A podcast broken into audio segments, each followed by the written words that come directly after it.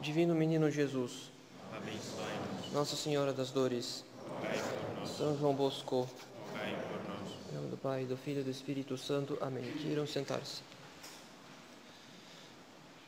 Descerá sobre vós o Espírito Santo e vos dará força.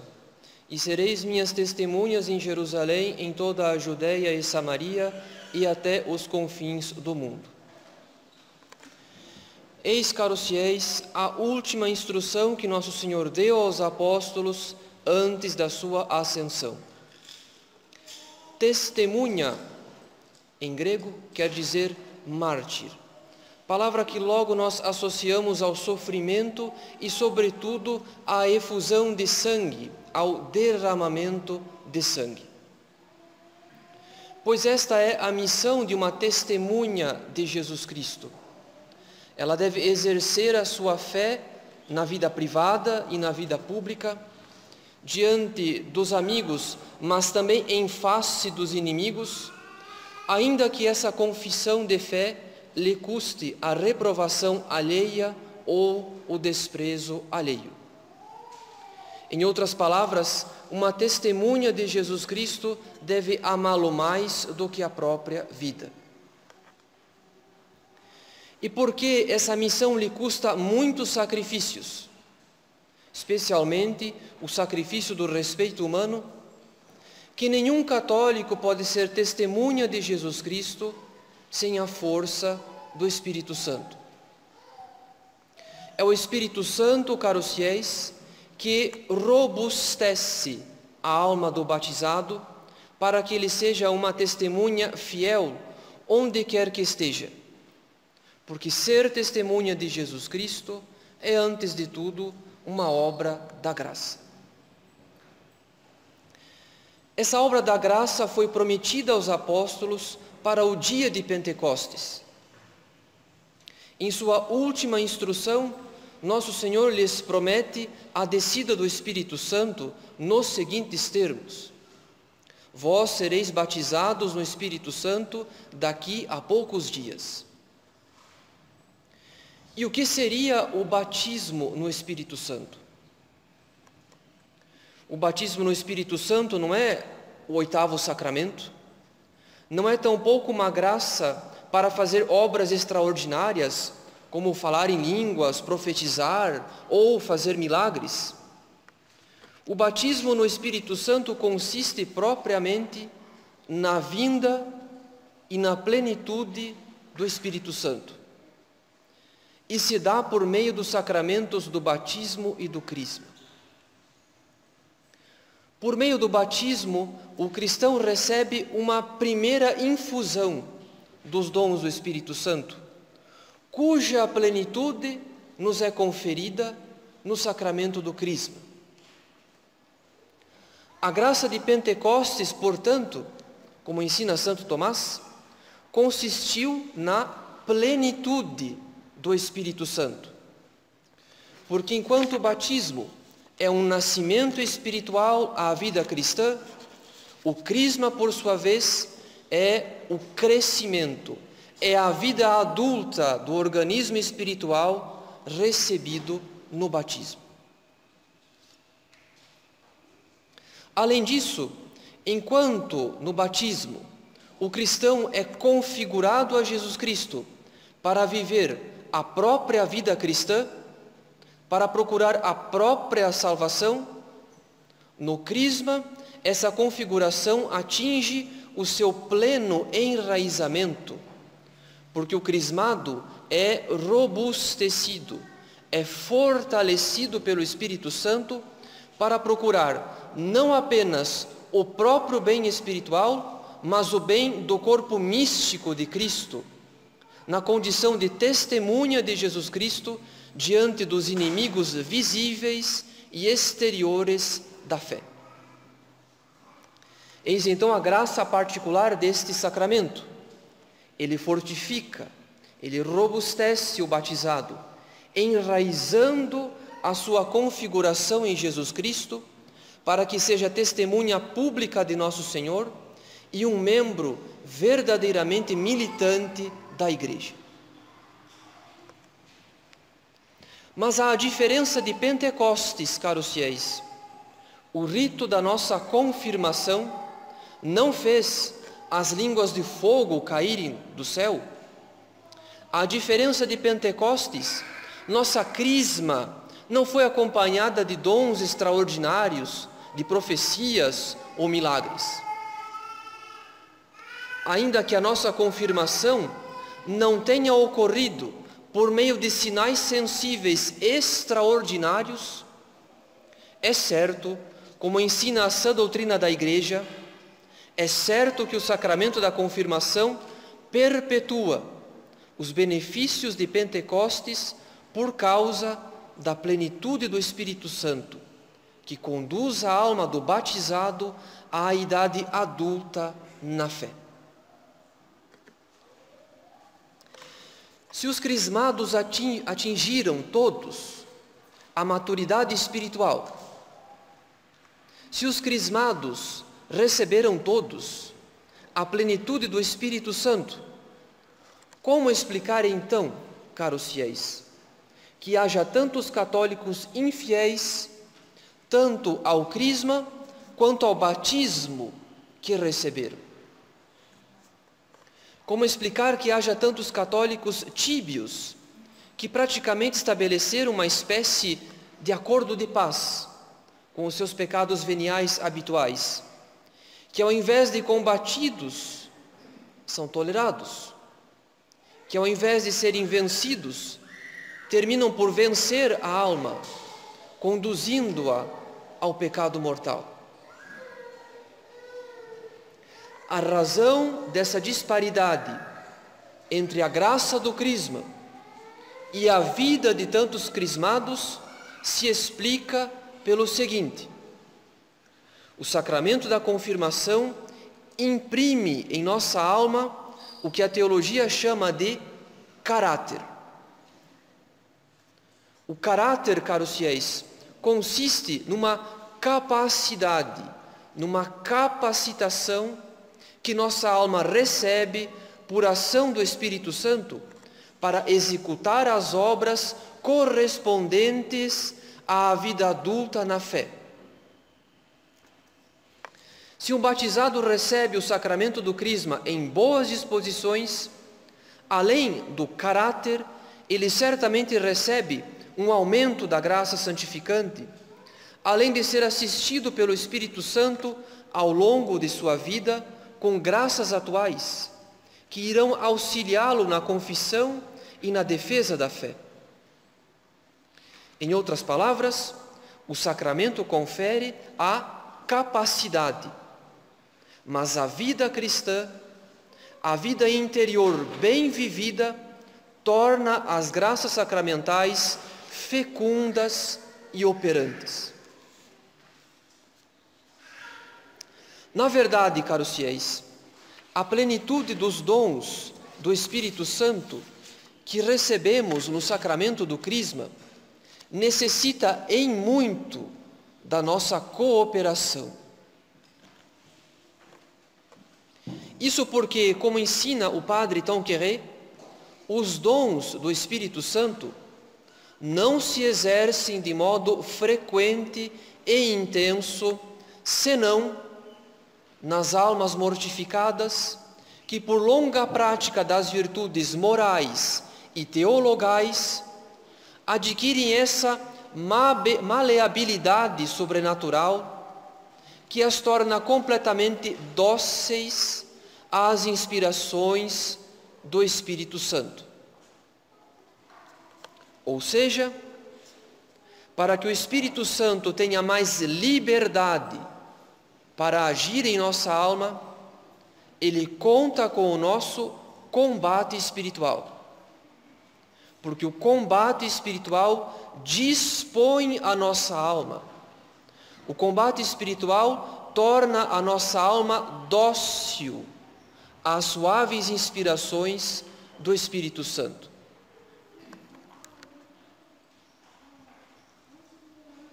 Portanto, é fundamental, caros fiéis, é fundamental ter presente no espírito o sentido na prática das virtudes, o sentido da prática das virtudes.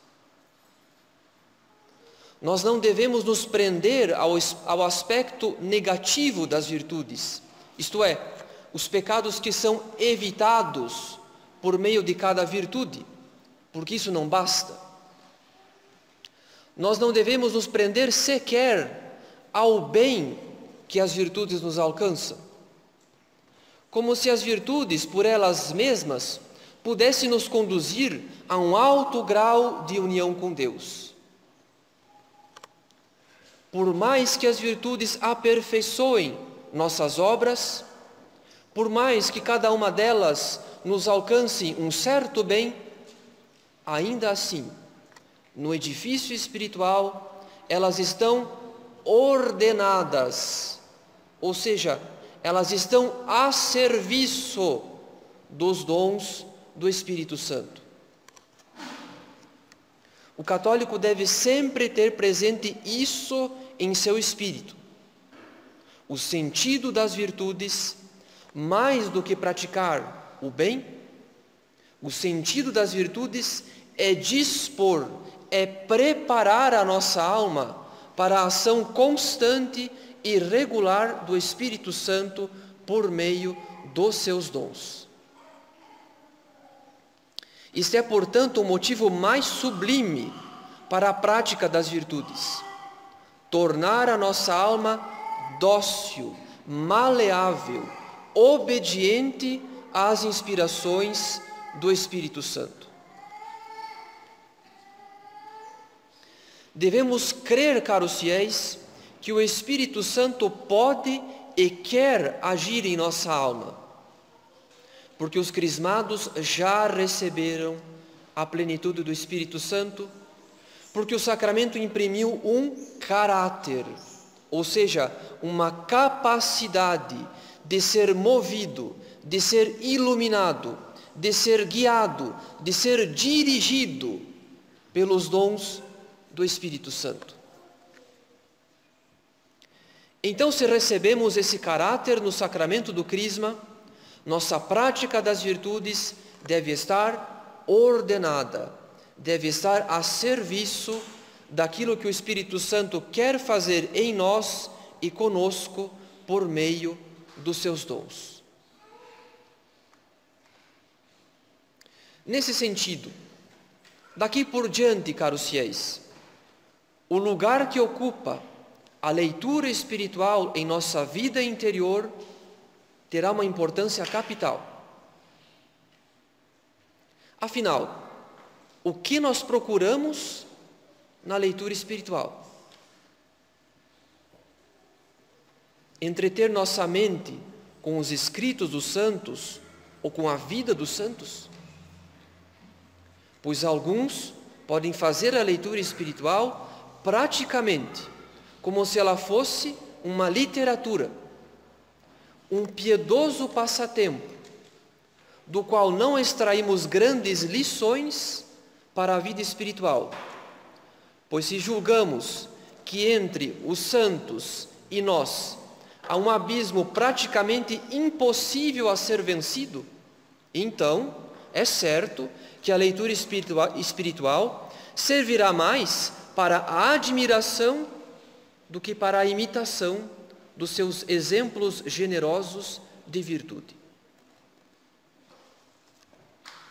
E não deveria ser assim, caros fiéis. Não deveria ser assim. A vida dos santos e mesmo os seus escritos não devem nos mover unicamente à admiração. Devem sim mover-nos à imitação. Se o caráter que recebemos no sacramento do Crisma nos dá a garantia de que o Espírito Santo pode e quer nos comunicar as suas suaves inspirações, então, o que o Espírito Santo espera de nós, caros fiéis, o que o Espírito Santo espera de nós é que façamos a parte que nos cabe, que pratiquemos generosamente as virtudes, a fim de adquirir docilidade à obra perfeita que Ele quer realizar em nós e conosco. A propósito, dificilmente uma santa deu mais prova de uma fé invencível na ação do Espírito Santo do que Santa Terezinha do Menino Jesus. Percebendo ela o quanto era imperfeita, o quanto estava longe da santidade da grande Madre Teresa de Jesus, percebendo também o quanto sua saúde era frágil, incapaz das grandes mortificações do Carmelo, ao invés de desistir da santidade, não descansou, enquanto não encontrou um caminho que fosse proporcional à sua pequenez.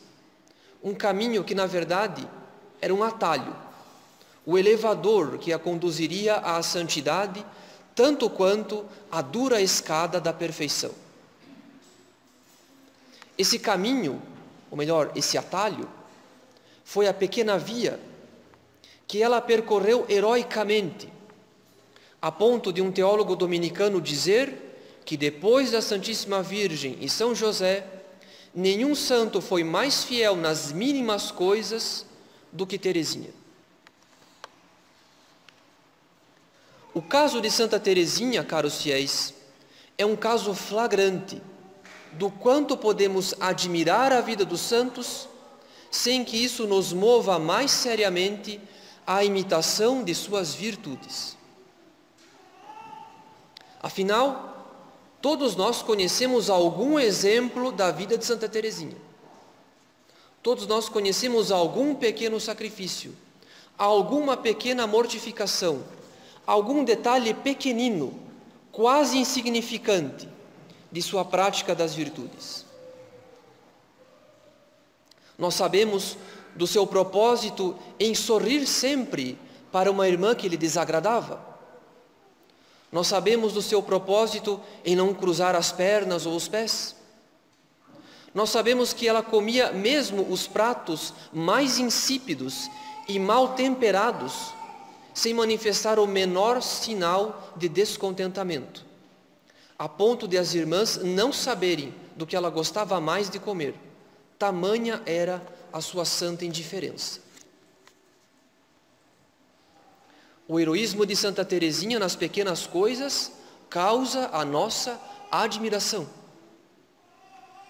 Por outro lado, caros fiéis, ocasiões não faltam em nossa vida cotidiana para aplicar os exemplos de Terezinha e de tantos outros santos, cujo estado de vida ou cujos combates são semelhantes aos nossos. Exemplos de virtude não nos faltam. Desde o heroísmo dos grandes santos até os mínimos, quase ínfimos exemplos de Santa Terezinha do Menino Jesus. O que nos falta é fé no Espírito Santo. Fé de que as virtudes estão ordenadas aos dons.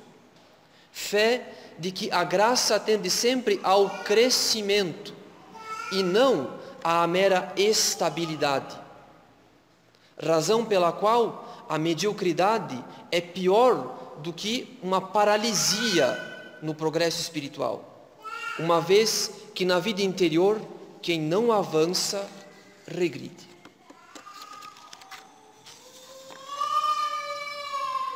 A vida dos santos não é poesia, caros fiéis. A vida dos santos deve ser mais do que objeto de nossa admiração. Deve ser objeto da nossa imitação. Porque quanto mais generosa for a nossa prática das virtudes, maior será a nossa docilidade à ação do Espírito Santo em nossa alma. Mas, se houver mais admiração do que imitação, por acaso não faremos semelhante ao que fizeram os apóstolos durante a ascensão de Nosso Senhor? Nós lemos nos Atos dos Apóstolos, enquanto o acompanhavam com seus olhares, vendo-o afastar-se para o céu, eis que lhes apareceram dois homens vestidos de branco, que lhes disseram: homens da Galileia, por que ficais aí a olhar para o céu? Esse Jesus que acaba de vos ser arrebatado para o céu, voltará do mesmo modo que o vistes subir para o céu. Caros fiéis, nós não progredimos na vida espiritual apenas olhando para o céu, apenas admirando Jesus Cristo e seus eleitos. Devemos adquirir o zelo de aplicar mais frequentemente os exemplos dos santos em nossa prática das virtudes, tendo sempre presente no espírito que as virtudes devem nos conduzir aos dons, que a nossa atividade na vida espiritual deverá ser substituída progressivamente pela atividade do Espírito Santo em nós, porque o progresso espiritual nada mais é do que o progresso da ação do Espírito Santo em nós. Um progresso de docilidade, de passividade, diante da obra perfeita que o Espírito Santo quer realizar em nós. Que esses pensamentos nos ajudem a lucrar abundantes graças quando a Igreja celebrar novamente, daqui poucos dias, a descida do Espírito Santo em Pentecostes. Especialmente a graça de submeter sempre as nossas obras às inspirações do Espírito Santo em nossa alma. A graça de subordinar a nossa ação à primazia da graça. A graça de compreender finalmente que o Espírito Santo não apenas conduz as nossas boas obras, ou que as coroa ao final, mas é Ele que também remove os obstáculos para a vida interior, que tantas vezes nós tentamos em vão remover sozinhos. Em nome do Pai, e do Filho, e do Espírito Santo. Amém.